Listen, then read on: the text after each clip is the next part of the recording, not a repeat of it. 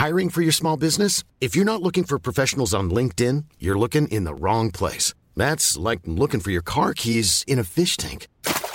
LinkedIn helps you hire professionals you can't find anywhere else, even those who aren't actively searching for a new job but might be open to the perfect role. In a given month, over 70% of LinkedIn users don't even visit other leading job sites. So start looking in the right place. With LinkedIn, you can hire professionals like a professional. Post your free job on linkedin.com slash people today. Millions of people have lost weight with personalized plans from Noom. Like Evan, who can't stand salads and still lost 50 pounds. Salads generally for most people are the easy button, right? For me, that wasn't an option. I never really was a salad guy. That's just not who I am. But Noom worked for me. Get your personalized plan today at Noom.com. Real Noom user compensated to provide their story. In four weeks, the typical Noom user can expect to lose one to two pounds per week. Individual results may vary. Hey, it's Ryan Reynolds, and I'm here with Keith, co star of my upcoming film, If, only in theaters, May 17th. Do you want to tell people the big news? All right, I'll do it. Sign up now and you'll get unlimited for $15 a month in six months of Paramount Plus Essential Plan on us. Mintmobile.com slash switch. Upfront payment of $45 equivalent to $15 per month. Unlimited over 40 gigabytes per month. Face lower speeds. Videos at 480p. Active Mint customers by 531.24 get six months of Paramount Plus Essential Plan. Auto renews after six months. Offer ends May 31st, 2024. Separate Paramount Plus registration required. Terms and conditions apply if rated PG.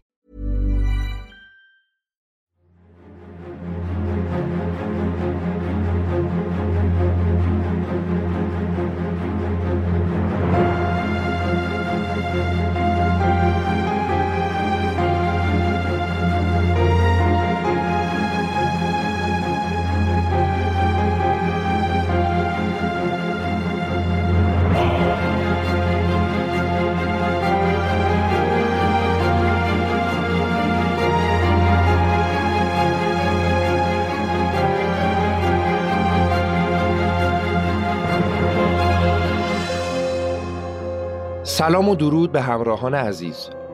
شما به اپیزود سرهنگ تمام قسمت دوم از داستان زندگی قذافی گوش می‌کنید.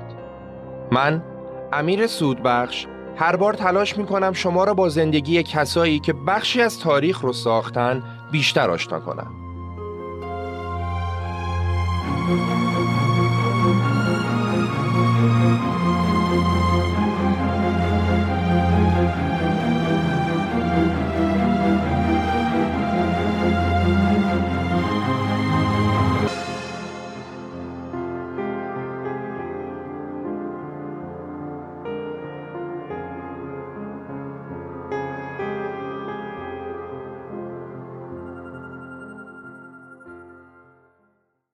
قبل از اینکه وارد داستان بشیم باید بگم که تو پادکست رخ یه تغییراتی داریم. یه نظرسنجی گذاشته بودیم تو صفحه اینستا و از شما خواسته بودیم ایرادات پادکست رخ رو به ما بگید. حدود 68 درصد از نظرات این بود که اپیزودها دیر به دیر منتشر میشه. ما سعی می‌کنیم حداقل ماهی یه اپیزود داشته باشیم و با توجه به منابع زیادی که برای تولید هر اپیزود باید مطالعه کنیم عملا امکان کم کردن زمان تولید وجود نداره ولی یه کار دیگه کردیم ما بعد از هر دو یا سه اپیزود تو فاصله یک ماهه بین اپیزودها یه اپیزود میانی کوتاه میدیم و درباره شخصیت هایی صحبت می‌کنیم که تو تاریخ تاثیرگذار بودن ولی کمتر شناخته شده هستند. زمان این اپیزودا هم بین 15 تا 20 دقیقه می‌ذاریم تا شما تو فاصله یک ماهه اپیزودها خیلی منتظر نمونید.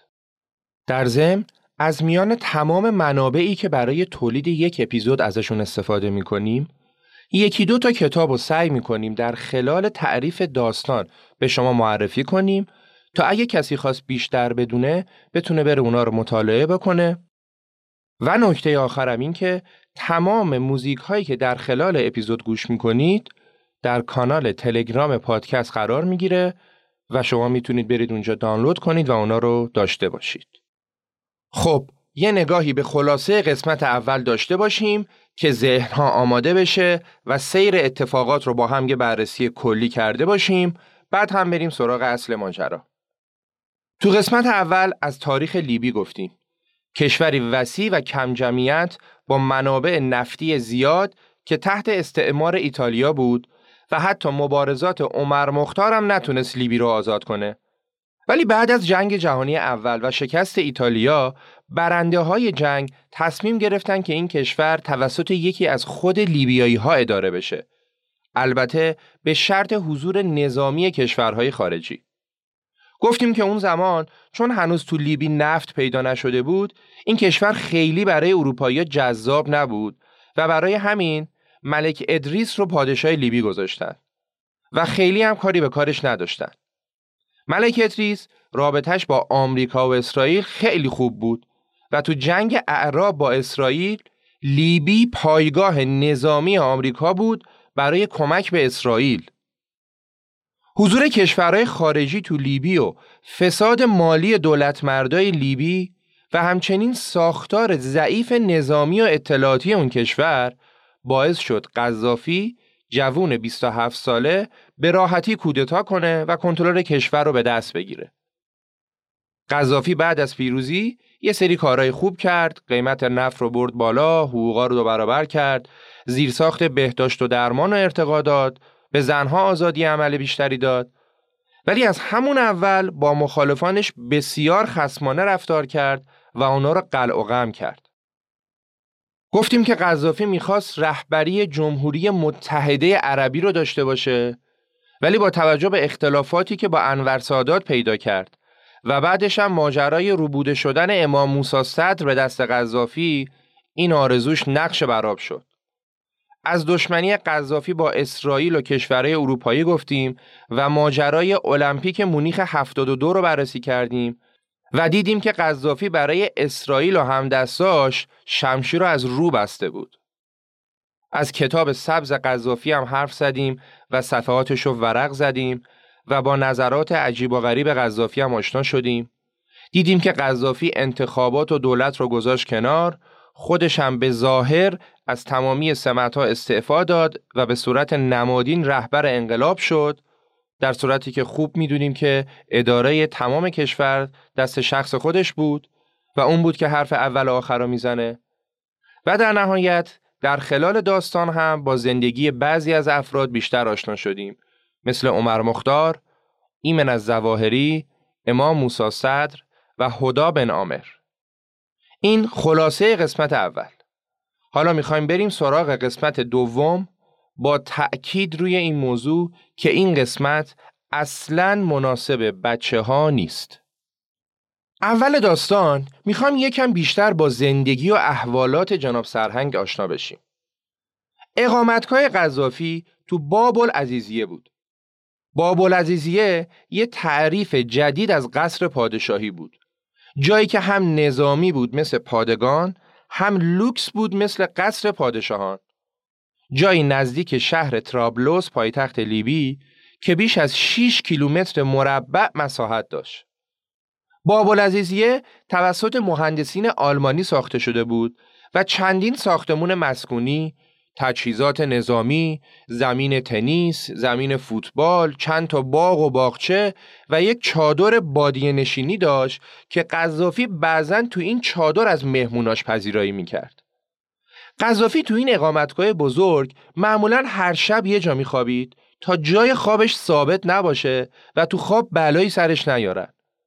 اون همیشه از خیانت اطرافیانش به شدت میترسید. حتی وقتی می‌خواست جراحی پلاستیک کنه اجازه نداد کامل بیهوشش کنن که مبادا تو بیهوشی بلایی سرش بیارن. بعضی موقع وقتی پرواز داشت دستور می‌داد زمانی که می‌خواد هواپیماش بپره تمام پروازهای لیبی کنسل بشه تا هواپیمای دیگه ای تو هوا نزنتش. قذافی معمولا از لباسهای نظامی و لباسهای سنتی لیبی استفاده می‌کرد و تمایلی نداشت از لباس غربی استفاده کنه. همیشه هم خودش رو به عنوان نماد مد می‌دید. خودش می‌گفت من هر چی بپوشم فرداش مد میشه. لباساش هم طرحهای عجیب و غریب و بعضا جالبی داشت که حالا عکساشو تو صفحه اینستا می‌ذاریم ببینید. تو دیدار با سران کشورهای دیگه اون همیشه کفش پاشنه بلند میپوشید تا از دیگر رهبرهای کشورهای جهان بلندقدرتر به نظر برسه و بیشتر تو چشم باشه.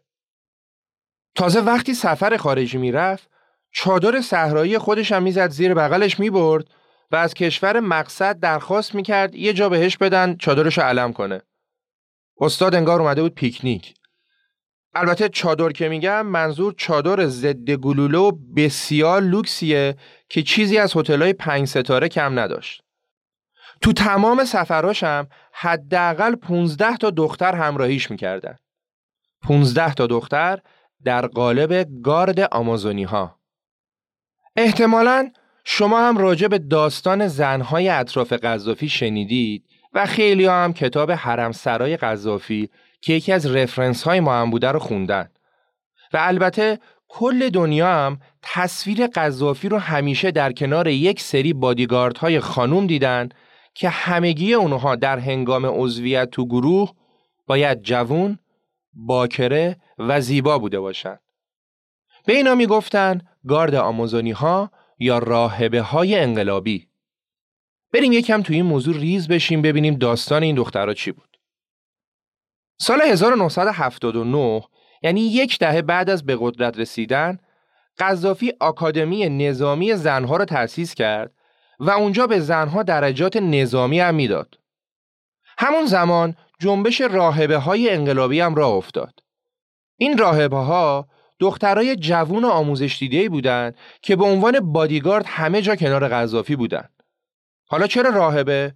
چون همگی باکره بودن و اجازه ازدواج هم نداشتن و باید کل زندگیشون رو وقف انقلاب یا بهتر بگیم وقف قذافی و نیازهای جنسی اون می‌کردن.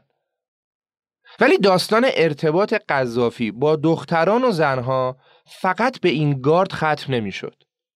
شواهد بسیار زیادی وجود داره که نشون میده قذافی برای خودش حرم سرایی داشته با کلی دختر از افسانقات جهان تو جامعه متعصب و مذهبی لیبی وقتی قذافی دختری رو انتخاب می کرد و مسئولان تشریفات اون دختر رو پیش قذافی می بردن قذافی دخترها رو مجبور می کرد فیلم پرن ببینن نوشیدنی های الکلی بخورن مواد بکشن تا بتونن پاسخگوی فانتزی های جنسی اون باشن. کافی بود قذافی از یه دختر خوشش بیاد به طرفت العینی گروه تشریفات هر جور بود دختر رو واسش می آورد. البته اول دختر رو می بردن کامل معاینش می کردن تا مطمئن بشن هیچ مریضی نداره بعد میفرستادنش باب العزیزیه پیش جناب سرهنگ. قذافی وقتی برای بازدید به مدارس دخترونه می‌رفت و دخترهای مدرسه ای رو می‌دید همین که دستش رو روی سر یکی از دخترها می‌کشید یعنی اینکه اونو انتخاب کرده و از فردا دختر به جای مدرسه باید بره قصر بابالعزیزیه کنار دخترای دیگه منتظر باشه که نوبتش برسه. این داستان رو تقریبا تمام مردم لیبی هم می‌دونستن و حتی تو بعضی از فیلم های بازدید قذافی از مدارس دخترونه شما می‌تونید دختر بچه هایی رو ببینید که وقتی قذافی از کلاسشون بازدید می‌کنه اونا سعی می‌کنن نگاهشون رو از قذافی بدزدن که طعمه اون نشن تو کتاب حرمسرای قذافی سریا یکی از همین دخترها داستان زندگیشو تعریف می‌کنه که اگه حتی نصف حرفاش هم واقعیت داشته باشه که مدارک زیادی ثابت می‌کنه که داره می‌تونه شما رو با این بیمار جنسی بیشتر آشنا کنه. وقتی سالها بعد انقلابیون مقر قذافی رو فتح کردن کارتون کارتون وسایل آمیزشی و داروها و قرصهای تقویت جنسی بود که از اونجا میومد بیرون. قذافی حتی دستور داده بود اتاقهایی رو برای فانتزی های جنسیش تجهیز کرده بودند. از میون وسایل شخصی قذافی که به دست انقلابیون افتاد یه چیزی از همه عجیب تر بود. یه آلبوم عکس. آلبومی که همه صفحاتش پر بود از های خانم کاندولیز رایس. خانم رایس وزیر امور خارجه سابق آمریکا.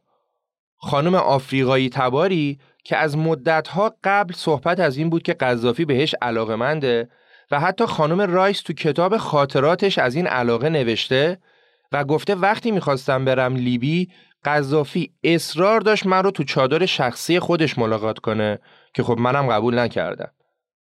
قذافی یه آلبوم بزرگ فقط از های رایس داشت و گویا همیشه همونو همراه خودش داشته و احتمالا استاد کلی هم باش خاطره داشته.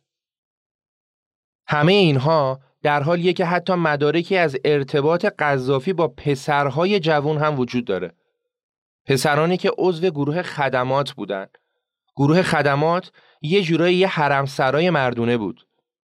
تازه چیزایی که دارید میشنوید فقط قسمتی از داستان انحرافات جنسی قذافیه و ابعاد بیشتر این بیشرمی ها رو واقعا دیگه نمیشه تعریف کرد. البته انحرافات جنسی قذافی محدود به لیبی نمی‌شد. تو همین زمینه دو نمونه از شاهکارهای بین المللی جناب سرهنگ رو واسهتون بگم. سال 2001 به دستور قذافی و به مناسبت جشن سالگرد پیروزی انقلاب صد تا دختر خوشندام و خوشگل که مسئول تشریفات گلچینشون کرده بود می‌خواستن از سنگال سوار هواپیمای لوکسی که قذافی براشون فرستاده بود بشن و برن لیبی. بعضی از این دخترها حتی به سن قانونی هم نرسیده بودن. ماجرا اونقدری سر و صدا را انداخت که دولت سنگال وارد داستان شد و جلوی خروج دخترها رو گرفت و تلاش لیبی برای بردن دخترای سنگالی رو محکوم کرد و حتی وزیر کشور سنگال گفت به اینترپل شکایت می‌کنیم. بعد یه هیئت از لیبی پاشد رفت سنگال اونجا قضیه رو ماسمالی کرد تا بیشتر از این آبروریزی نشه. مورد دومم مربوط میشه به سخنرانی جناب سرهنگ برای دخترهای ایتالیایی. جریان از این قرار بود که رئیس تشریفات قذافی با یه آژانس استخدام مهماندار هواپیما تماس می‌گیره و میگه جناب سرهنگ می‌خواد تو سفری که به ایتالیا داره برای دخترای ایتالیایی سخنرانی کنه و ما نیاز به دیویس دختر ایتالیایی داریم. خوشش هم بود. اینا قرار بود تو مراسم سخنرانی حضور داشته باشن. بعدش هم رئیس تشریفات در کمال وقاحت برای حضور دخترها تو مراسم سخنرانی شرایطش رو اعلام می‌کنه. میگه اونا باید خوشگل باشن، سنشون حتما بین 18 تا 35 باشه، قدشون حداقل 170 سانت باشه، خوش لباس باشن، اما دامن کوتاه و پیرن یقه باز نپوشند که جناب سرهنگ ناراحت میشه خدا وکیلی. شوخی نیستا عین واقعیته. بعدش رهبر لیبی با لیموزین سفید و بادیگاردهای زنش اومد محل سخنرانی تو سفارت لیبی تو ایتالیا و با دخترها کلی درباره اسلام حرف زد و اونا رو به دین اسلام دعوت کرد و به هر کدوم از اونا یک جلد قرآن و یک جلد کتاب سبز خودش هم هدیه داد. البته علاوه بر دعوت به اسلام دخترها به چیز دیگه هم دعوت شدن. دعوت به بازدید از کشور لیبی و دیگه ادامه داستان رو خودتون می‌تونید حدس بزنید. این کار قذافی حتی صدای علمای اسلام رو هم تو داخل و خارج لیبی در آورد. اونا می‌گفتن اصلا تو چه صلاحیت داری که میری بالای منبر درباره دعوت به دین حرف می‌زنی؟ آبروی مسلمونا رو با این کارت می‌بری. کاری نداریم. از این داستانها و انحرافات جنسی قذافی که بگذریم موضوعی که برای من به شخصه از همه چیز ناراحت کننده تر بود می‌دونید چیه؟ اینه که اکثر دخترهایی که تومه قذافی می شدن دیگه راهی برای بازگشت به خونواده هاشون نداشتن. خونواده هاشون اونا رو ترد می‌کردن مثل یک زن تنفروش بهشون نگاه می‌کردن و غیرت مرداشون نمیذاش که بخوان قبول کنن اونا دوباره برگردن به خونه. تو بعضی موارد خانواده ها حتی حاضر بودن دختر یا خواهرشون رو بکشن تا برای خانواده آبروریزی درست نشه. چرا؟ به چه جرمی؟ هیچ کس نمی‌دونه. جرم دخترها رو نمی‌دونیم ولی علت ترد شدنشون از خانواده رو می‌دونیم. تعصب تعصب بیجایی که آدم کور می‌کنه و اونقدر هم قدرتمنده که می‌تونه باعث شه پدری سر دخترش رو تو خواب با داس ببره نسمع فاخبارك من بعيد. والحزن في قلبي كل يوم يزيد. كل ليلة تمر نفكر فيك. صدري مخنوق والدمع يزيد. كل صغير وكل كبير. عمره وحياتك بعد تمر نرسم فيك. نبض قلبي.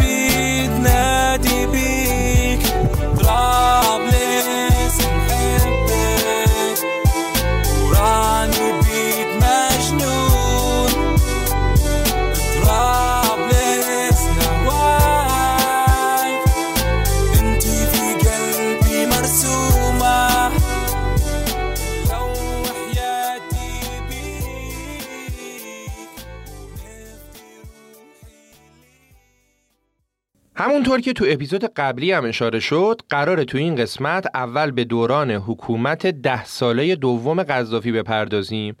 یعنی از سال 1980 تا 90 بعد هم اتفاقات رو از سال 1990 تا پایان عمر قذافی تا سال 2011 بررسی کنیم.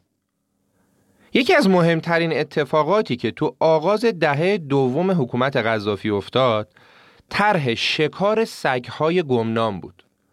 این اسم این بود که قذافی رو طرحش گذاشته بود و منظورش از سگهای گمنام هم مخالفای خودش تو سراسر دنیا بود. تو کمپین شکار سگهای گمنام قرار بود مخالفای قذافی تو تمام نقاط دنیا شناسایی و ترور بشن. برای همین تیم قذافی شروع کرد به اجرای عملیات و یکی یکی مخالفا رو ترور کرد. فقط دوازده نفر رو تو ایتالیا و انگلیس و آلمان ترور کرد. حالا اونایی که ترور می شدن شانس می آوردن. بدبختتر از اونا مخالفایی بودن که قذافی از کشورهای دیگه می دزدیدشون و زندانیشون می کرد.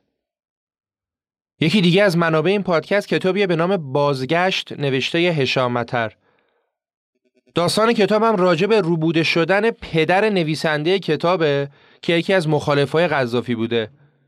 ایشون تو مصر روبوده میشه و هیچ وقت معلوم نمیشه دقیقا چه بلایی سرش میاد. حتی بعد از اینکه قذافی سقوط می‌کنه معلوم نمیشه که چی کارش کردن.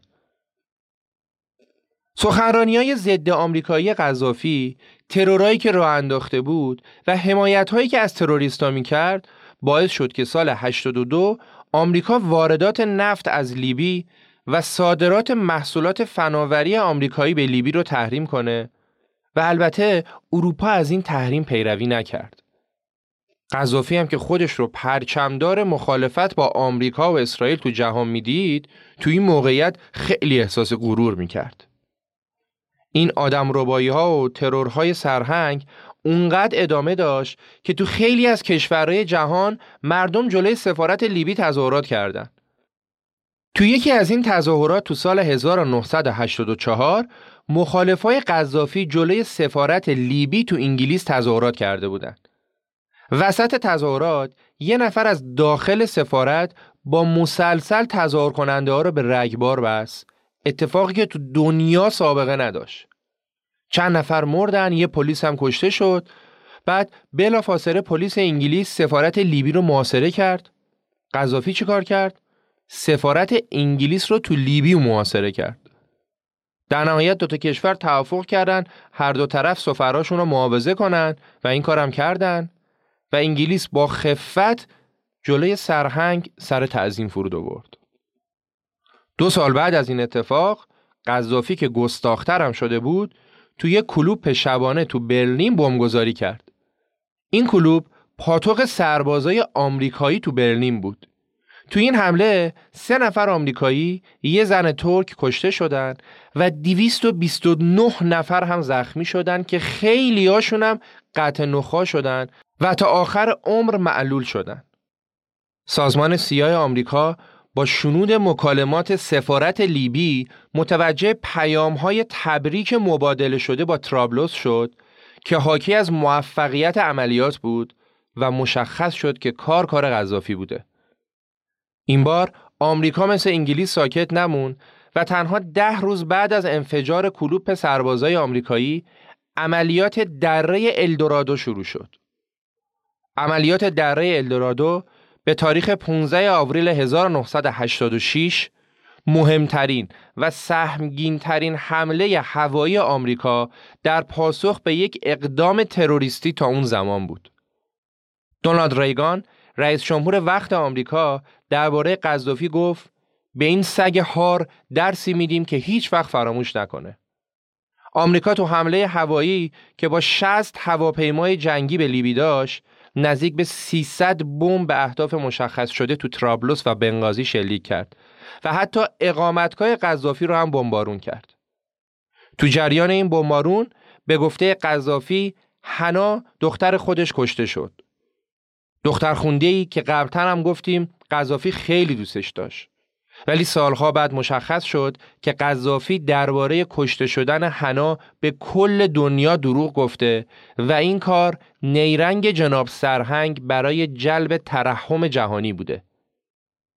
سرهنگ زخم خورده که زورش به جنگنده های آمریکایی نمی رسید برای انتقام علاوه بر اینکه چند تا بمبگذاری دیگه انجام داد تو سال 1988 با بمبگذاری تو هواپیمای مسافربری شرکت هوایی پن امریکن هواپیما رو بر فراز اسکاتلند منفجر کرد. تمام 243 مسافر هواپیما به علاوه 16 خدمه و 11 نفر از مردم بدبختی که هواپیما بالا سرشون منفجر شده بود کشته شدند. ها تو بار مسافرها جاسازی شده بود و تو هواپیما هیچ تروریستی هم وجود نداشت. بلافاصله بعد از این اتفاق هویت بمبگذارا فاش شد ولی قذافی حاضر نشد اونا رو تحویل بده. در نهایت با اصرار و وساطت نلسون ماندلا و کوفی انان دبیر کل سازمان ملل در نهایت متهمین به هلند تحویل داده شدند. ماجراجویی های جناب سرهنگ تمومی نداشت. قذافی تصمیم گرفت به همسایه جنوبیش یعنی کشور چاد حمله کنه و در حمایت از شورشی های چاد نیروهای نظامیش رو به این کشور فرستاد. ولی دولت چاد که یه جورایی تحت سلطه فرانسه بود با کمک فرانسه شورشی های داخلی و سربازای قذافی رو شکست سختی داد. بر اساس برآوردها علاوه بر 800 تانک و 30 هواپیما لیبی حدود یک دهم ارتش خودش هم تو این جنگ از دست داد و حدود یک میلیارد دلار از تجهیزات جنگیش هم نابود شد و یا به غنیمت چادی ها در اومد. تو این جنگ فرانسوی ها 400 وانت تویوتای مسلح به موشک های ضد تانک به ارتش چاد داد و همین تویوتاها بودند که سرنوشت جنگ رو تعیین کردند. تانک های قذافی تا به خودشون بیان یه موشک از روی یکی از این توییتها بهشون شلیک می‌شد و دخلشون رو می آورد. برای همینم اسم این جنگ تو تاریخ به نام جنگ تویوتا موندگار شد. همونطور که قبلتر گفتیم با توجه به درگیری های قذافی با انور سادات تو مصر و ماجرای روبوده شدن امام موسی صدر رویای قذافی برای رهبری دنیای عرب به فنا رفت. برای همین قذافی بیخیال کشورهای عربی شد و رفت سراغ کشورهای آفریقایی. در بین کشورهای آفریقایی لیبی با منابع نفتی زیاد و جمعیت کم از لحاظ اقتصادی تقریبا از همه کشورهای آفریقایی وضعش بهتر بود.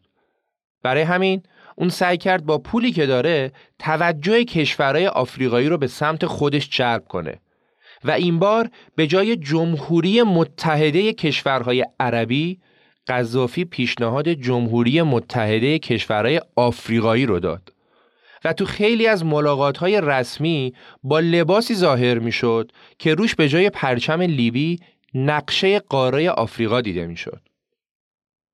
تو داخل کشورم قذافی آموزش زبان انگلیسی و فرانسه رو تو همه مدارس ممنوع کرد و در عوض آموزش زبانهای آفریقایی مثل سواحیلی و هوسایی را شروع کرد.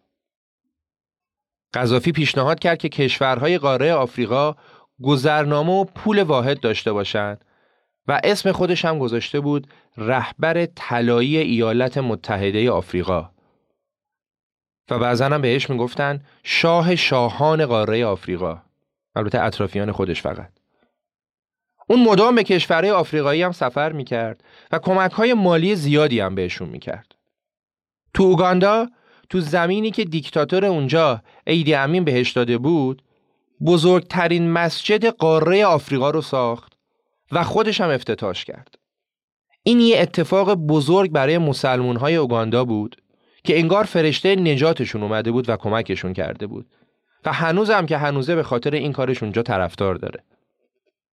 یه جای دیگه برای پادشاه هفت ساله یک کشور کوچیک و گمنام آفریقایی هواپیمای لوکس مخصوص تشریفات خودش رو فرستاد که پادشاه هفت ساله رو بیارنش لیبی و با قذافی دیدار کنه.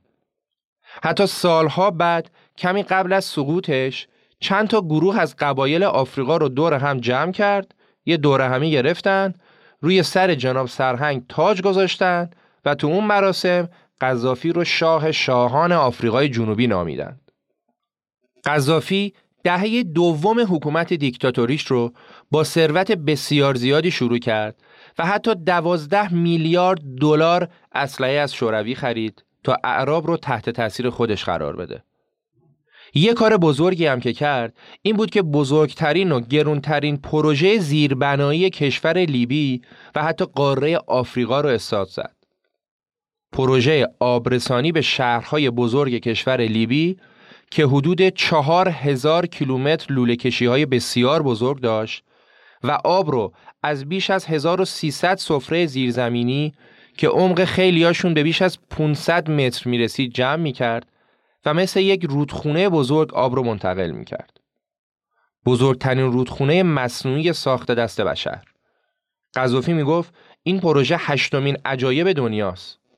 البته پروژه پنج فاز داشت که تقریبا سه فازش به بهره برداری رسید. با وجود اینکه شروع دهه 80 خوب بود ولی اواسط دهه 80 مشکلات اقتصادی لیبی شروع شد.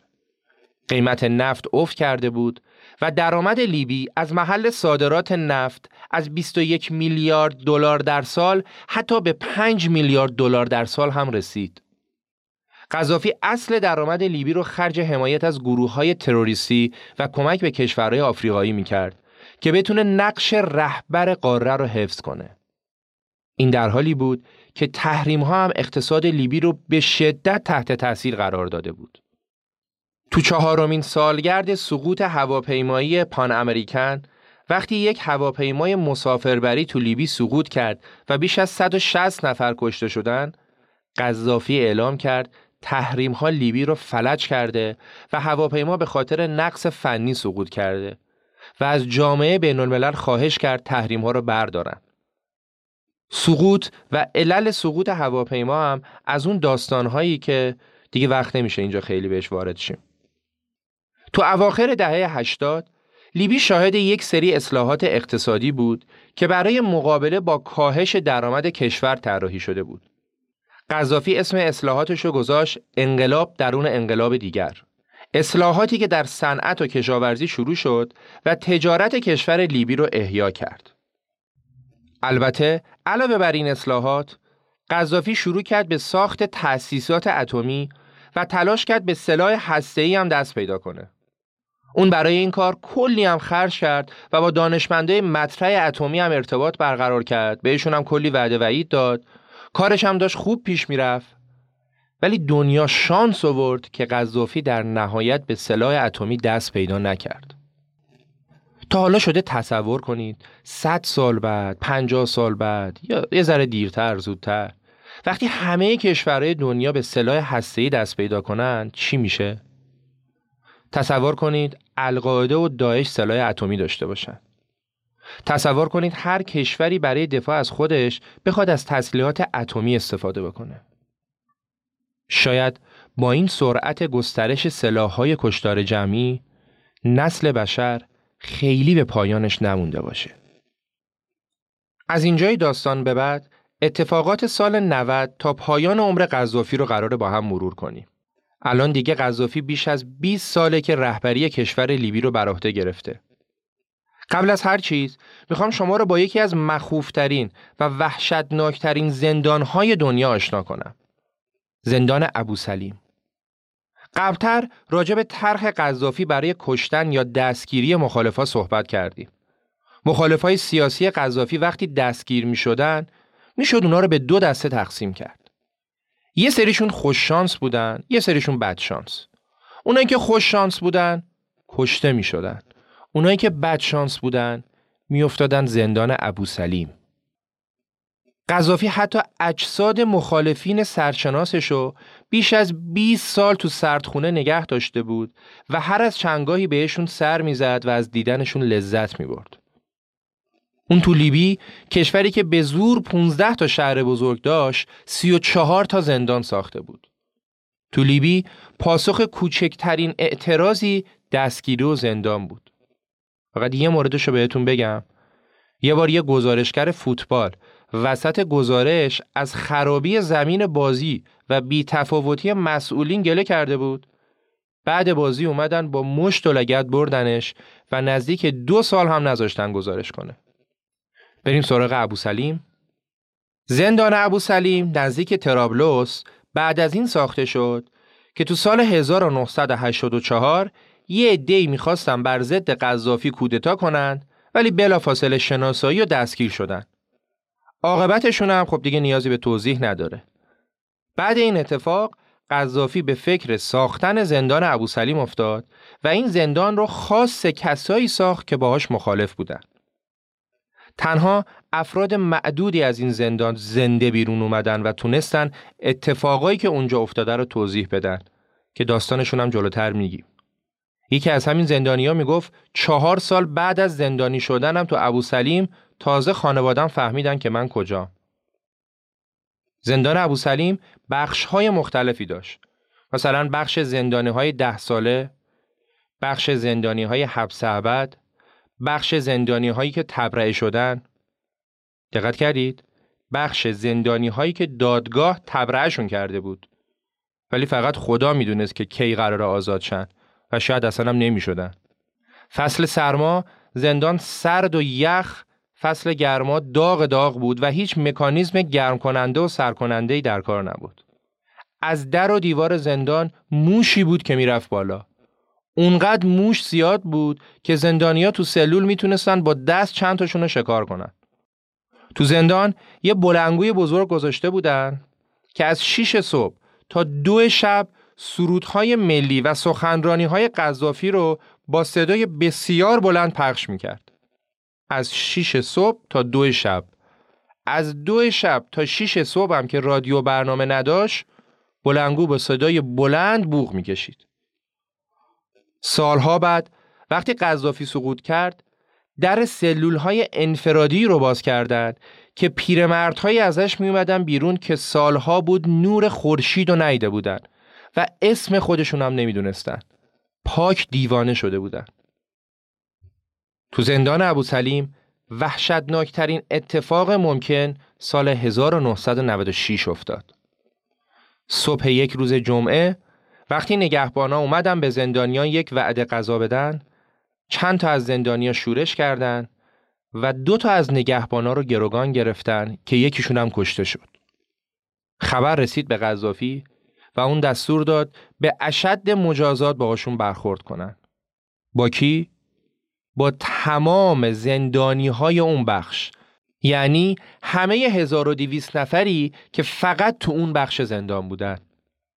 حالا مجازات چی بود؟ ساعت 11 صبح آوردنشون تو حیات و تمام 1200 زندانی رو به رگبار بستن. تمام 1200 نفر رو کشتن و هیچ خبری هم به خانواده هاشون ندادن. مادر یکی از این زندانی های کشته شده پنج سال تموم هر روز برای پسرش غذا میپخت می آورد دم زندان براش نامه می نوشت چیز میز می خرید و بعد از پنج سال فهمید که پسرش پنج سال پیش کشته شده. تا مدت ها اصلا کسی نمی‌دونست اون روز چه اتفاقی افتاده. این وضعیت داخل کشور لیبی بود. بریم ببینیم اوضاع با کشورهای خارجی چطور بود بعد از جریان منفجر کردن هواپیمای پان امریکن وقتی اوایل قذافی از تحویل بمبگذارا خودداری کرد سازمان ملل قطنامه ای را علیه کشور لیبی صادر کرد و این کشور را تحریم کرد. در نتیجه تحریم حدود 900 میلیون دلار لیبی ضرر مالی کرد ولی بعد با تحویل دادن تروریستا اوضاع کمی بهتر شد. اواخر دهه 90 لیبی گفتگوهای پنهانیش رو با دولت انگلیس برای عادی سازی روابط شروع کرد و حتی بعد از حملات 11 سپتامبر 2001 قذافی با ابراز همدردی با قربانی ها خواستار مشارکت لیبی در جنگ علیه تروریستا شد و القاعده رو محکوم کرد. همه منتظر بودن قذافی مثل قبل از تروریستا دفاع کنه ولی اون این بار محکومشون کرد. لیبی در عین حال که روابطش رو با چین و کره جنوبی نزدیکتر می کرد و حتی رئیس جمهور چین هم از لیبی بازدید کرد به کشورهای اروپایی و آمریکایی هم نزدیک می شد. حتی سال 2003 وقتی آمریکا به بهانه داشتن سلاحهای کشتار جمعی به عراق حمله کرد لیبی حساب کار اومد دستش و به طور داوطلبانه برنامه های سلاح های شیمیایی و هسته‌ای خودش رو از رده خارج کرد. همزمان با این کار لیبی رسما مسئولیت خودش تو بمبگذاری هواپیمای پان امریکن رو هم پذیرفت و حتی راضی شد به خانواده های کشته شده ها 7.5 میلیارد دلار قرامت بده. قذافی گفت بعضی وقتا باید جنگید، بعضی وقتا باید صلح کرد. فقط یک احمق بعد از اینکه جنگ رو می‌بره دوباره تفنگ دستش می‌گیره. تو خیال خودش آمریکا رو شکست داده بود و الان وقت صلح بود. از طرف دیگه یکی از کسایی که تو بمبگذاری هواپیمای آمریکا دست داشت و لیبی به دادگاه های بین تحویلش داده بود به علت بیماری سرطان مشمول اف شد و به لیبی برگردونده شد. شما فکر کن یارو تو هواپیما بمبگذاری کرده. دیوی 300 نفر آدم بیگناه کشته شدن بعد به خاطر اینکه سرطان داره اف می‌خوره میاد بیرون. ببینید چقدر سیاست کثیفه و پشت پرده لیبی چقدر باید باج داده باشه. بعد هم که اومد بیرون با هواپیمای شخصی که قذافی براش فرستاده بود برگشت لیبی و سیف الاسلام پسر قذافی چنان استقبال باشکوهی ازش کرد که انگار یک قهرمان ملی برگشته تا یه بمبگذار تروریست. سیاسیون اینجوری با جون و خون مردم معامله می‌کنن. آمریکا و انگلیس که پرداخت قرامت توسط لیبی رو شرط پایان دادن به تحریم های باقی مونده سازمان ملل قرار داده بودند بعد از این پرداخت لیبی رو از تحریم خارج کردند. کمپانیای بزرگ نفتی هم با دومشون گردو میشکوندن. شیرجه زدن تو منابع نفتی لیبی. اینطوری شد که ارتباط قذافی به ناگاه با دنیا خوب شد. همه باهاش ارتباط برقرار کردن. فرانسه، روسیه، انگلیس، آمریکا همه و همه دست در دست قذافی. حتی خواننده های خارجی اومدن لیبی و جشن های باشکوهی هم برگزار کردند تا چهره لیبی هم تو دنیا خوب نشون داده بشه. آمریکا هم نام لیبی رو از لیست کشورهای محور شرارت حذف کرد و حتی تو اسناد کشف شده از CIA نشون داده میشه که مخالفهای قذافی تو اروپا و آمریکا دستگیر می‌شدن مخفیانه به لیبی تحویل داده می‌شدن. تازه یکم بعد هم اسم کشور لیبی از لیست کشورهای حامی و تروریست هم حذف شد. کشوری که رهبرش تمام مخالفاشو تو دنیا ترور می‌کنه. کشوری که رهبرش هواپیما رو منفجر می‌کنه. کشوری که رهبرش تمام مخالفای داخلیش هم قل و غم می‌کنه اسمش از لیست کشورهای حامی تروریست حذف میشه. رابطه قذافی با دنیا رو می‌بینید؟ گل و بلبل. این دقیقا همزمان با موقعیه که صدای خانواده های 1200 زندانی که قتل عام شدن و تو دنیا هیچ کس نمیشنوه. دقیقا همزمان با حکومت به شدت دیکتاتوری قذافی که تا به حال لیبی نظیرش رو ندیده. ولی تا نفت لیبی هست کی به مردمش توجه می‌کنه؟ شرکت نفتی شل قرارداد نفتی یک میلیارد دلاری با لیبی میبنده. تونی بلر پا میشه میره لیبی. تو نزدیک به پنجاه سال قبل هیچ مقام آمریکایی نرفته بود لیبی. ولی الان کاندولیز رایس میره لیبی. قذافی مشتری پروپا قرص بانک های سوئیسی میشه. یه هواپیمای جت اختصاصی هم سفارش میده که زبونزد بقیه رهبرای کشورهای جهان میشه. تو هواپیماش جکوزی و بار و تجهیزات لوکس و از این چیزا داشت. جالبتر از همه نخست وزیر ایتالیاست. نخست وزیر ایتالیا سیلویو بلوسکونی وقتی قذافی به ایتالیا سفر کرد تا زیر پله های هواپیما برای استقبالش اومد بغلش کرد و جلوتر حتی دستش هم بوسید. نخست وزیر ایتالیا دست قذافی رو بوسید که خدا می‌دونه قیمت این بوسه چقدر برای کشور و مردم لیبی آب خورده برلوسکونی حتی به خاطر سالها استعمار لیبی توسط کشور ایتالیا از لیبی عذرخواهی رسمی هم کرد و بعدش قذافی اونو به دلیل شهامت در انجام این کارش مرد آهنین خواند. اینم اضافه کنم که ایتالیا یک چهارم نفت یک چهارم نفت و 15 درصد گاز طبیعی لیبی رو در اختیار داشت و رابطه اقتصادیش هم با لیبی خوب بود. حتی تو سال 2002 قذافی 7.5 درصد سهام باشگاه یوونتوس هم خرید. پای قذافی حتی به سازمان ملل هم باز شد. سال 2009 قذافی برای اولین بار قرار بود سفر کنه به نیویورک و تو سازمان ملل سخنرانی کنه. قبلش چادرش رو فرستاد و درخواست کرد که بهشون یه جا بدن چادر بزنه که خب مسلم قبول نکردن. وقتی هم که نوبت به سخنرانیش رسید اون هیچ کدوم از پروتکل های عمومی رو رعایت نکرد. دو سه ساعت صحبت کرد. اونقدری که مترجمش از حال رفت یکی دیگه اومد به جاش. دو سه ساعت عراجیف گفت. از ویروس آنفولانزای خوکی حرف زد و گفت این ساخته دست بشره می‌خواستن سلاح میکروبی بسازن از دستشون در رفته. الان این بلا سر ملت داره میاد. حتی درباره منشور سازمان ملل حرف زد منشور جلوی چش همه پاره کرد گذاشت کنار. درباره فلسطین و اسرائیل هم که یه نظریه جدید داد گفت اینا باید با همدیگه یه کشور تشکیل بدن به نام اسراتین ترکیب اسرائیل و فلسطین. و البته که دیگه قذافی اون جناب سرهنگ گذشته نیست که برای آمریکا و اسرائیل شمشیر رو از رو بسته باشه. اون الان در چاهای نفت رو باز کرده قلدرم پلدرم رو گذاشته کنار داره نفت میفروشه دلار می‌گیره. با دلاراش هم اشغال می‌کنه. تو کشورم کسی جرأت نداره جیک بزنه. ولی جناب سرهنگ قافل از این بود که چنین نماند و چنین نیز نخواهد ماند. بریم ببینیم آخر عاقبت داستان زندگی قذافی چی میشه؟ قذافی تو کتابش به نام فرار به جهنم نوشته من مردم رو مثل پدرم دوست دارم ولی همونطور که از پدرم میترسیدم از مردمم خیلی میترسم.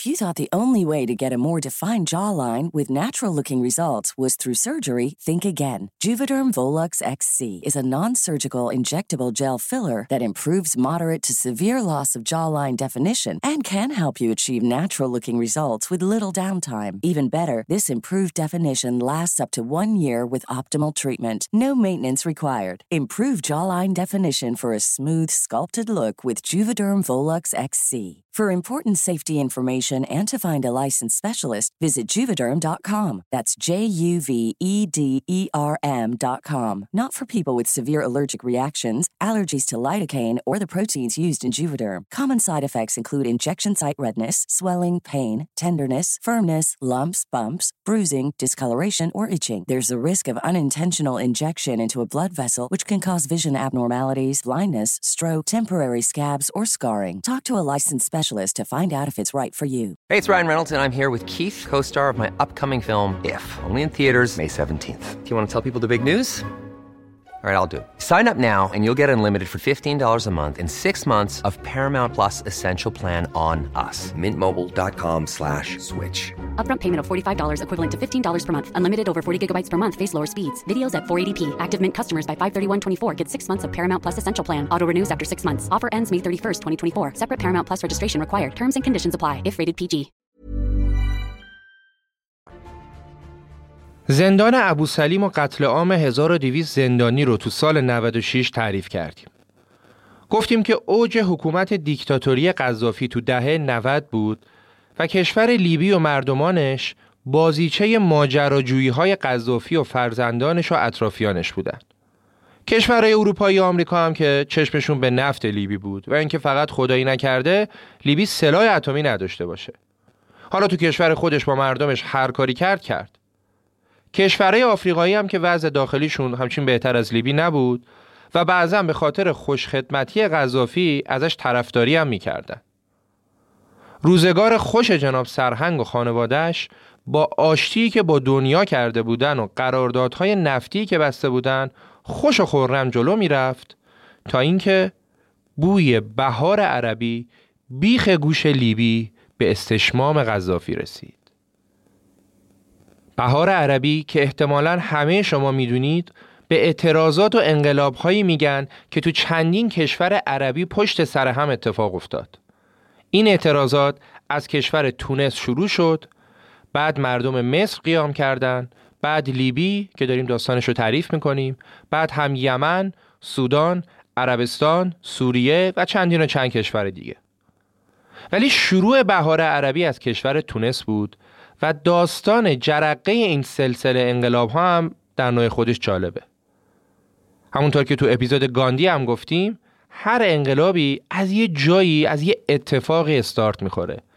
داستان انقلاب تونس هم این بود که یه جوون 27 ساله و دست فروش تونسی به نام تارق بوعزیزی وقتی که مامورای شهرداری بساتش رو به زور جمع می‌کنن و جلوی جمعیت بهش سیلی می‌زنن خودش رو جلوی ساختمون شهرداری آتیش می‌زنه و این موضوع آتش خشم مردم تونس رو شلور می‌کنه و منجر به تظاهرات عظیمی تو کشور تونس میشه که در نهایت رژیم بن علی تو تونس سقوط می‌کنه. تو جریان اعتراضات تونس قذافی به نفع رئیس جمهور تونس بن علی سخنرانی کرد که بعدش حتی توسط انقلابیون تونسی تهدید به مرگ هم شد. بعد تونس هم همین اعتراضات تو مصر منجر به سقوط رژیم حسنی مبارک شد و دقیقا تو کشورهای همسایه شرقی و غربی لیبی یعنی مصر و تونس حکومت دیکتاتورها به پایان رسید و بوی بهار عربی از چپ و راست مردم معترض کشور لیبی رو هم مس کرده بود. مسلما اونا هم پیش خودشون فکر می‌کردن می‌گفتن تونس تونس چرا ما نتونیم؟ جناب سرهنگ هم که شستش خبردار شده بود برای اینکه بهار عربی تو لیبی اتفاق نیفته سعی کرد آزادی های مردم رو یکم بیشتر کنه و بلا فاصله هم یه تعداد زندانی سیاسی رو آزاد کرد. این زندانیان که آزاد شدن تعدادی از خانواده های زندانی های سیاسی که عزیزاشون آزاد نشده بودن و اونا حتی خبری از عزیزاشون نداشتن جلوی در زندان تجمع کردند و اولین تظاهرات تو لیبی به این بهونه استارت خورد. قذافی هم که خب برای این خانواده ها کاری نمی‌تونست بکنه. چند سال قبل تموم عزیزاشون رو به رگبار بسته بود. پس چیکار کرد؟ خانواده های اونا هم زندانی کرد. و حتی وکیل خانواده ها هم زندانی شد. پشبند زندانی شدن وکیل یه عده از وکلا برای حمایت از اون اعتراض کردند و بعدش هم مردم برای حمایت از وکلا و زندانی های دیگه اعتراض کردند و اینطوری شد که تظاهرات تو لیبی هم شروع شد و کمتر از چند هفته کنترل کشور از دست قذافی خارج شد. البته قذافی اومد سخنرانی کرد خطاب به معترضا گفت ببین خونه شما شیشه با سنگ بازی نکنید گفت ما برای لیبی از شما موشها شایسته تریم بعدش هم برای سرکوب مخالفا علاوه بر ارتش از گردانهای قذافی هم کمک گرفت. گردانهای قذافی رو یادتونه؟ قبلا توضیح دادیم. قذافی از کشورهای آفریقایی سرباز جمع می کرد بهشون پول می‌داد تا هر موقع نیاز داشت در خدمتش باشن و حالا هم وقتش بود. قذافی شروع کرد به کشتار با تمامی سلاحهای روز دنیا افتاد به جون مردم و توپ و مسلسل و تانک و آورد وسط خیابون. اون سعی می‌کرد مردم رو وحشت زده کنه. از مردمی که تو خیابون دستگیر می شدن فیلم می اومد بیرون که وقتی دستگیر می شدن ازشون می‌خواستن بگو زنده باد قذافی و اگه نمی‌گفتن تیر خلاص رو بهشون می‌زدن. تکتیر اندازاش می‌رفتن بالای پشت بوما و پشت سر هم معترضا رو هدشات می‌کردن. ولی مردم دست بردار نبودن. بعد از چهار تظاهرات بزرگ انقلابیون کنترل بنگازی دومین شهر مهم لیبی رو به دست گرفتن تو این تظاهرات بیش از 200 نفر کشته شدن و فرانسه به عنوان اولین کشور شورای ملی انقلابی لیبی رو به رسمیت شناخت. شورای امنیت سازمان ملل هم قطنامه رو تصویب کرد که به موجب اون در آسمان لیبی منطقه پرواز ممنوع اعلام شد و استفاده از تمامی ابزارهای لازم برای حفاظت از جون شهروندان غیر نظامی لیبی تصویب شد. یعنی چی؟ یعنی اجازه حمله نظامی به کشور لیبی داده شد و کمی بعد جتهای فرانسوی بالا سر لیبی به حرکت در اومد و پشبندش هم جتهای آمریکایی. مردم مسلح لیبی هم تو یک جنگ داخلی تمام ایار با ارتش و گردانهای قذافی درگیر شده بودند. بذارید یه تصویری از جنگ داخلی لیبی رو براتون بسازم. یکی از منابع این اپیزود که قبلا هم معرفی کردیم کتاب بازگشت نوشته هشام مطره که این کتاب جایزه پولیتزر هم گرفته. البته یه کتاب دیگه هم ایشون داره به نام کتاب در کشور مردان که اونم جزء منابع پادکسته. تصویری که می‌خوام تعریف کنم از کتاب بازگشته. نویسنده تعریف می‌کنه میگه انقلابیون یک شهر رو گرفته بودن ولی با حمله هوایی و زمینی ارتش قذافی مجبور به عقب نشینی میشن. تو این فاصله هم اجساد کشته شده هاشون رو دست جمعی دفن می‌کنن و تو نقاط مختلف شهر به صورت پراکنده با ارتش مبارزه می‌کنن. نویسنده با توجه به ارتباطی که داشته با یه پیرمردی که تو شهر چند روزی داشته در کنار یاراش میجنگیده تلفنی صحبت می‌کنه و پیرمرد گزارش جنگ رو واسش تعریف می‌کنه. میگه بله ارتش اومد داخل شهر اون سمت شهر الان دست ارتشه و اونا گورهای دست جمعی رو پیدا کردن جنازه های سربازای انقلابی رو آوردن بیرون ریختن رو هم جنازه ها رو آتیش زدن و بوی تعفن کل شهر رو گرفته. نویسنده از پیرمرد می‌پرسه میگه پسرت چی؟ اون وضعیتش چطوره؟ پیرمرد بهش میگه خوبه من بمیرم هم نمی‌ذارم اونا دستشون بهش برسه. سه روز پسرم پیشمه ولی دیگه داره بو می‌گیره و باید زودتر یه جا واسش پیدا کنم دفنش کنم. بعدش تو کف حیات یه خونه پسرش رو دفن می‌کنه. موطني موطني موطني ذا موطني موطني. موطني يا أنا. رغم كيد العدا رغم كل النقم سوف نسعى إلى أن تعم النعم. سوف نرنو إلى رفع كل الهمم للمسير للعلا ومناجاة القمم. فلنقم كلنا بالدواء والقلم. كلنا عطف على من يصارع السقم ولنواصل المسير نحو غاية أهم ونكون حقا خير أمة بين الأمم سوف نبقى هنا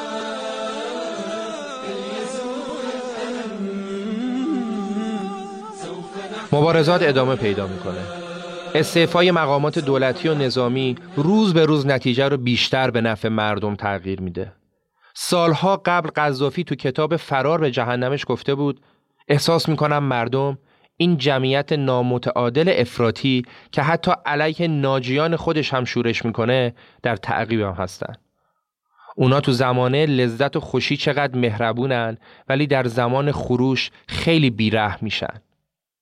و واقعا هم مردم هم بیرحم شده بودن. اونا هم با تمام تجهیزاتی که به دستشون می‌رسید حمله می‌کردن و سربازای غذافی رو یکی یکی میکشتن.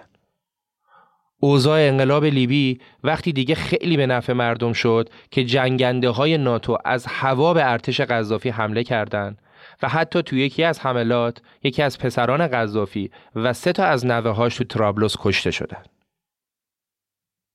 تو یکی دیگه از این حملات حدود ساعت هشت و نیم صبح های ناتو به یک کاروان نظامی که احتمال می‌دادن قذافی هم توش باشه حمله کردند و حداقل چهارده ماشین رو منهدم کردند و 53 نفر رو کشتن. به محض بمبارون کاروان گروه های مختلف انقلابیون خبردار شدند و خودشون رو به محل رسوندن.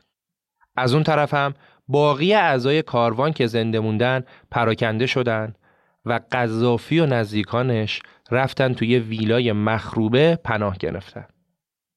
همزمان با اینکه محافظان و آخرین یارای سرهنگ داشتن با انقلابیون می جنگیدن قذافی و چند نفر از نزدیکترین آدماش فرار کردند و خودشون رو به یه محل ساخت و ساز رسوندن و تو لوله های بزرگی که از قبل اونجا بود پنهون شدن و هر لحظه هم صدای پای انقلابیون رو که داشتن بهشون نزدیک و نزدیکتر می شدن بیشتر می شنیدن.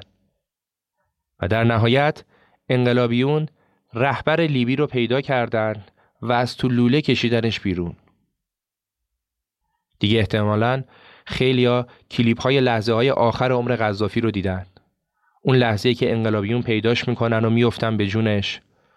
اون لحظه که از پشت خنجر فرو می‌کنن تو باسنش و چهره خونالود و داغون غذافی. محافظ خانوادگیش می‌گفت تا روزای آخر عمر غذافی اون اصلا عمق فاجعه رو درک نکرده بود و باورش نمی‌شد که تو کشور واقعا انقلاب شده چون بهش گزارش های عوضی می‌دادن انقلابیون جنازه غذافی رو گذاشتن تو فریزر یک مغازه بعدش هم به مدت چهار روز جنازه در معرض دید عموم گذاشته شد و مردم لیبی از جاهای مختلف می اومدن با جنازه عکس می گرفتن. شیوه قتل قذافی از سوی بعضی از رهبرای حکومت ها محکوم شد. از جمله هوگو چاوز که گفت قذافی یک انقلابی بوده که شهید شده. فیدل کاسترو هم به شدت به ناتو و انقلابیون اعتراض کرد. کاری نداریم که حالا رهبران معترض خودشون ته دیکتاتور بودن.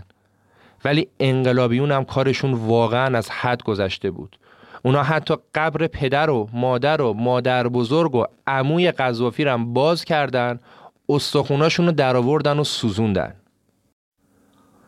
این عدم کنترل خشم انقلابیون پیامدهای خیلی وحشتناکتری هم برای لیبی داشت انقلاب شد قذافی رفت رژیم سرنگون شد بعدش چی؟ بعدش چی؟ هیچ کس به اینجاش فکر نکرده بود هیچ کس نمی‌دونست بعدش قراره چه اتفاقی بیفته. ولی ما الان می‌دونیم چون نه سال از اون روز گذشته.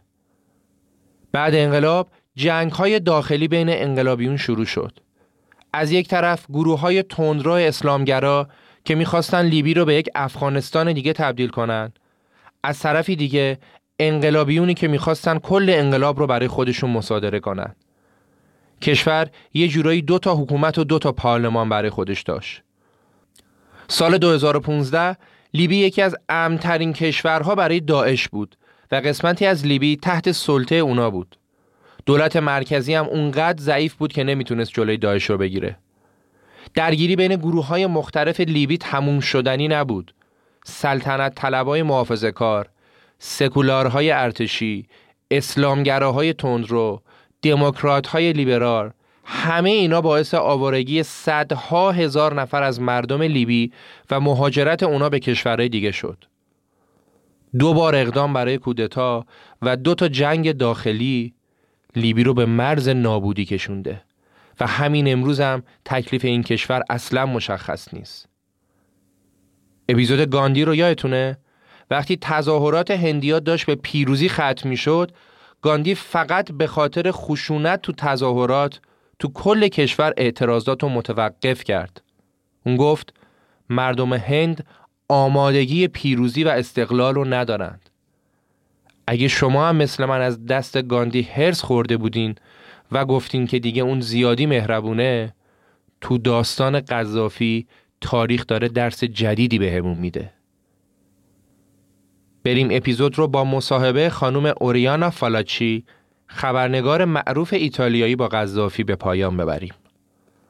خانم فالاچی علاوه بر اینکه روزنامه نگار و خبرنگار قهاری بود، نویسنده خوبی هم بود و احتمالا خیلی همون با کتاب نامه به کودکی که هرگز زاده نشد از ایشون آشنایی داریم. یه کتاب دیگه از خانم فالاچی که یکی از منابع این اپیزود هم هست اسمش گفتگوهای اوریانا فالوچیه. این کتاب متن مصاحبه هایی که ایشون با رهبر کشورهای مختلف جهان از جمله اسرائیل و ایران و لیبی و جای دیگه داشته. تو اپیزود اولم به این مصاحبه اشاره کردیم. وقتی که قذافی کلی از کتاب سبزش تعریف کرد و فالاچی کتاب رو برانداز کرد و گفت قوطی موج مصنوعی من از کتاب شما بزرگتره. تو مصاحبه فالاچی میگه شما آمریکا رو تهدید می‌کنید میگید پاش بیفته بهش نفت هم نمیفروشیم. و خیلی راجع به آمریکا بد صحبت می‌کنید. آیا زیادی راجع به بد بودن آمریکا اقراق نمی‌کنید؟ سرهنگ میگه نه. هر کشوری که زیر سلطه کشور دیگه باشه و بهش زور بگه همین عکس العمل من رو انجام میده. فالاچی میگه؟ فقط آمریکا زورگوه. اون وقت شوروی که شما ازش 2500 تا تانک خریدید زورگو نیست؟ سرهنگ جواب میده میگه نه. اون دوستمونه. فالاچی میگه آمریکا بده چون تو کشورهای دیگه دخالت می‌کنه. قبول. خب شما هم مستقیم تو کشورهای چاد و اوگاندا و تانزانیا دخالت حتی نظامی می‌کنید. سرهنگ جواب میده میگه شما نمی‌فهمید. من حمایت کردم چون این کشورها با اسرائیل مخالفن. چون این کشورها با جودها مخالفن. فالاچی هم بهش میگه جناب سرک یکم دیر به دنیا آمدید. چون با این طرز فکر احتمالا هیتلر دوست بهتری می‌تونست براتون باشه. یه جای دیگه فالاچی می‌پرسه؟ شما به خدا اعتقاد داری؟ سرهنگ جواب میده معلومه که دارم. چرا این سوالو پرسیدی؟ فالاچی جواب میده؟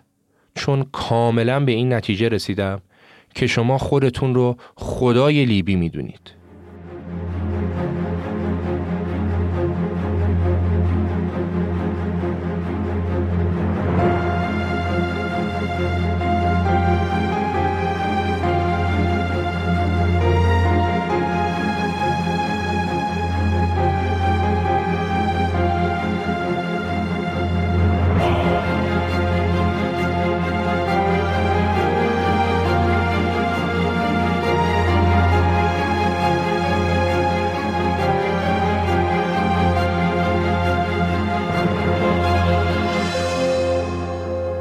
چیزی که شنیدید اپیزود چهاردهم از پادکست رخ بود که با تلاش قزال قبادی، نرگس شریفی فرد، زینب سباقیان، ستاره سیدی، نصرن مؤمنی و علی مختاری تولید شد.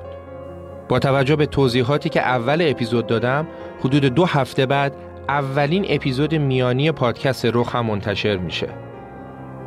ما روزها و هفته ها برای تولید هر اپیزود زمان می‌گذاریم و اگه خواستید از ما حمایت کنید پادکست رخ را از طریق پست و استوری اینستاگرام یا هر روش دیگه ای به بقیه معرفی کنید.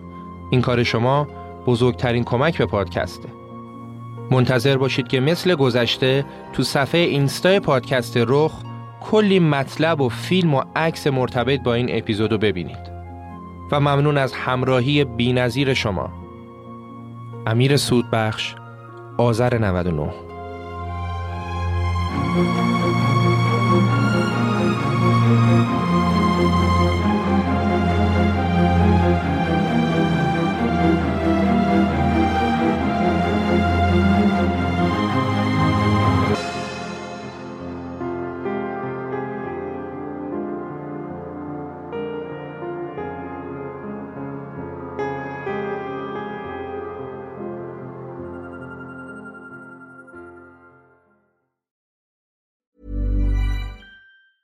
Even when we're on a budget, we still deserve nice things.